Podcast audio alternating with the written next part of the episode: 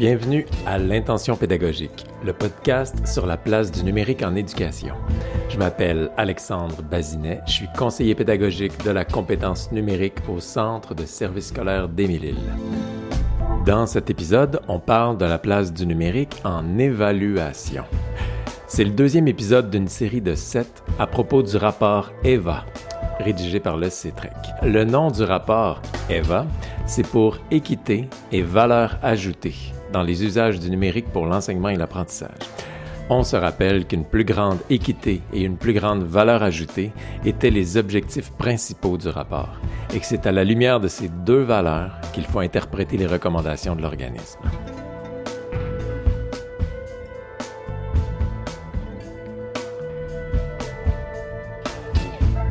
Une chose que le numérique rend plus facile, c'est la conservation de traces d'apprentissage. C'est beaucoup plus facile de constater le processus de l'élève avec le numérique. Ça nous détache du simple résultat final. Mais numérique ou pas, tout cela prend du temps, ce qui est une autre recommandation du rapport, et le sujet d'un épisode pour une autre fois. On va y venir, au temps.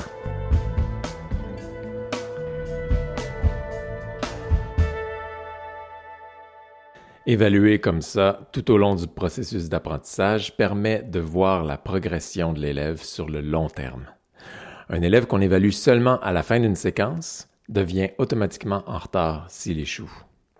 Tandis qu'un élève qu'on évalue régulièrement tout au long de son processus d'apprentissage peut être épaulé tout au long dès qu'il y a quelque chose qui accroche. Ça me fait penser à une vidéo que j'ai faite avec une enseignante. Je vais mettre le lien dans la description de l'épisode. Elle s'appelle Suzanne Piché. Elle utilise le service Peer Deck qui permet d'afficher à la fois à l'avant de la classe et sur l'appareil des élèves la présentation qu'elle aurait faite en avant. Mais ça va beaucoup plus loin que ça parce que la présentation, c'est elle qui la contrôle. Donc, quand elle change de diapositive, ça fait avancer la diapositive pour tous les élèves sur leur appareil.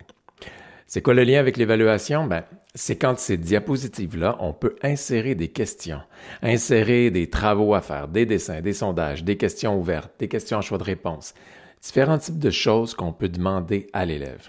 Alors, il n'y a plus vraiment de coupure entre le moment où l'élève reçoit de l'information et où il a à se questionner lui-même, où il a à se poser des questions, à répondre à des choses. Ces moments-là deviennent beaucoup plus difficiles à séparer grâce à un site comme Peer Deck. Il n'y a plus de moment où l'enseignante est à l'avant, passe son contenu et ensuite c'est le moment de faire des travaux. Tout ça, tout ça est un peu plus mélangé. C'est un seul long processus qu'on peut évaluer tout au long. Ça permet non seulement au prof d'avoir une idée de où l'élève se situe par rapport aux acquis, mais ça permet aussi à l'élève d'avoir un portrait plus clair de où est-ce qu'il en est. Un autre point de cette recommandation-là du rapport, c'est d'arrimer le programme de formation de l'école québécoise, à la fois avec le cadre de référence de la compétence numérique et avec la politique d'évaluation des apprentissages et la progression des apprentissages. Wow! Un gros mandat. Aligner tout ce qu'on demande aux profs, au fond. Donc, en un mot, on cherche à atteindre une certaine cohérence entre ce qui se passe dans les classes, entre la pression que le numérique vient mettre dans les classes, et ce qui est ministériel, ce qui est demandé officiellement par le ministère de l'Éducation. Il ne s'agit pas de faire un éditorial ici ou de se plaindre ou de chialer, mais il faut avouer que ça vient vraiment complexifier la question. Souvent, comme conseiller pédagogique de la compétence numérique, on donne des outils aux enseignants, des moyens qui peuvent transformer profondément la classe. Mais quand vient le temps de donner l'examen final, eh bien, le numérique, l'Internet, tout est bloqué, tout est barré. D'un côté, le ministère encourage les enseignants à intégrer le numérique et de l'autre, il les décourage et oblige les classes à être dans les mêmes conditions qu'à l'époque pré-numérique. J'ai pas dit préhistorique, j'ai dit pré-numérique. On croise souvent des enseignants qui cherchent simplement à bien faire, mais qui sont décontenancés devant cette situation. Et on les comprend. Comme pour l'épisode précédent, on a présenté le rapport à des conseillers et des conseillères pédagogiques qui ont enregistré leurs réflexions. On commence par écouter Jessica Desiel, qui parle au nom de son équipe composée de Geneviève Ouellette, Julie Simard et Chantal Dessel.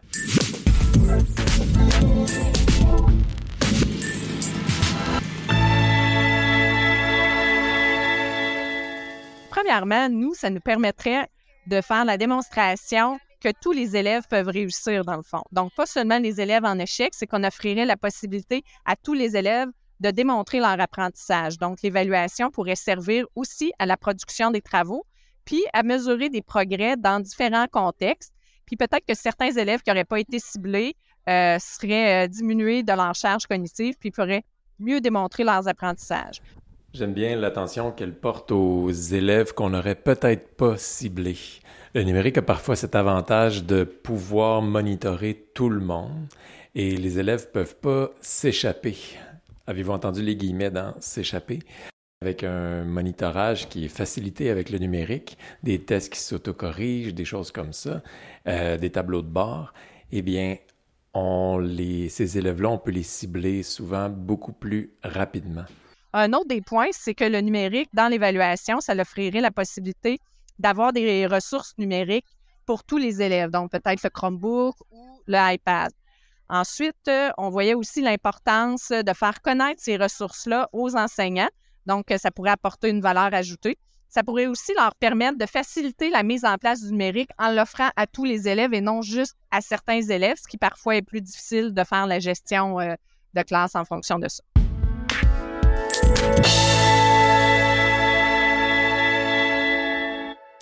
Pour continuer nos réflexions sur la place du numérique en évaluation, on écoute maintenant l'équipe de Karine Saucier, Marie-Claude Lalonde, Julie Miraglia et Caroline Racicot.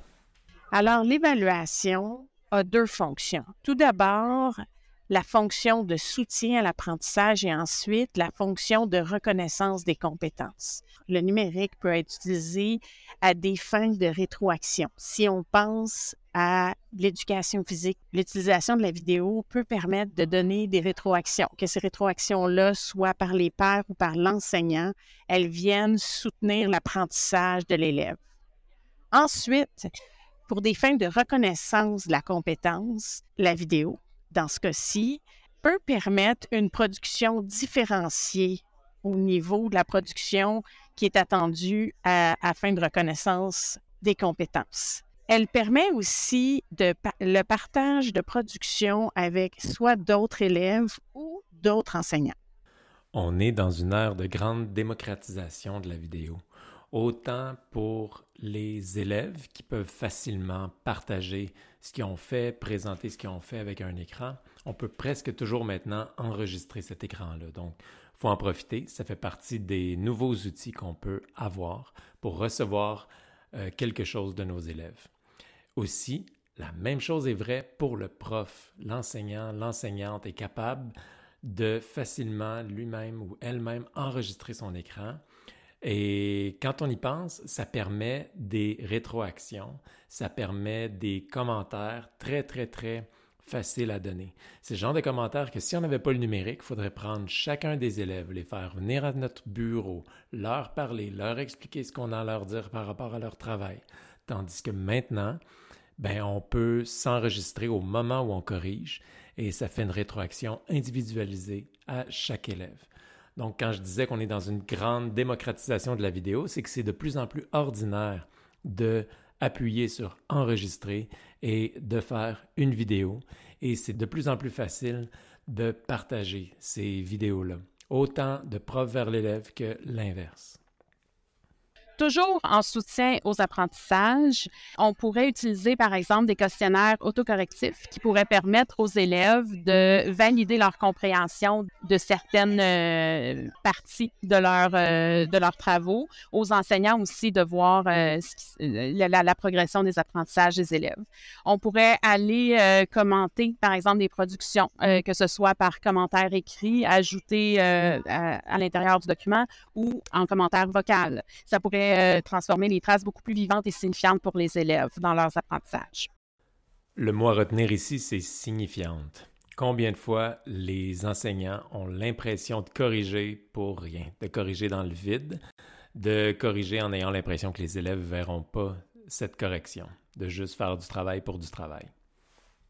Par contre, c'est important de prendre en compte les enjeux autour euh, de l'utilisation justement du numérique euh, au niveau de, de l'évaluation comme levier, euh, la mobilisation des enseignants autour des outils qui sont disponibles, le temps d'appropriation qui n'est pas évident, c'est un, un, gros enjeu, l'accès aussi à des outils qui vont être efficients, faciles à utiliser, qui ont aussi une pérennité parce que c'est pas tous les outils disponibles qui perdurent dans le temps, donc s'assurer de de développer en fait des méthodes de travail et d'utiliser des outils qui vont pouvoir euh, être disponibles sur, sur, une longue période dans le temps.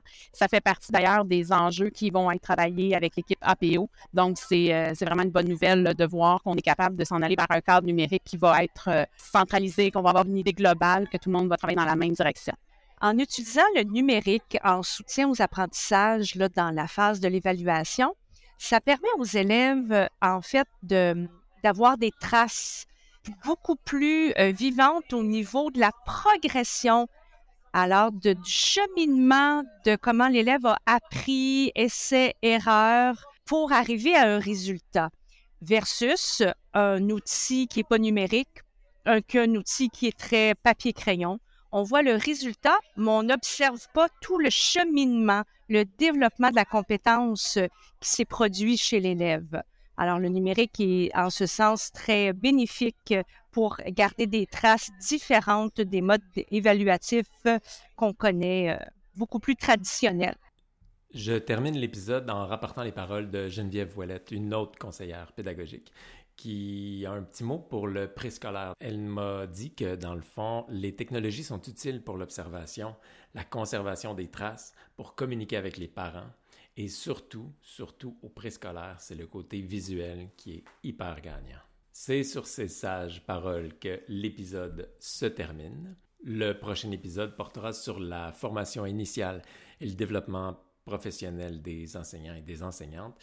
En attendant, je remercie toutes les équipes qui m'ont aidé à résumer le rapport cette semaine. Albert Gauthier pour la musique. Je m'appelle Alexandre Bazinet. Merci d'avoir écouté cet épisode de l'intention pédagogique.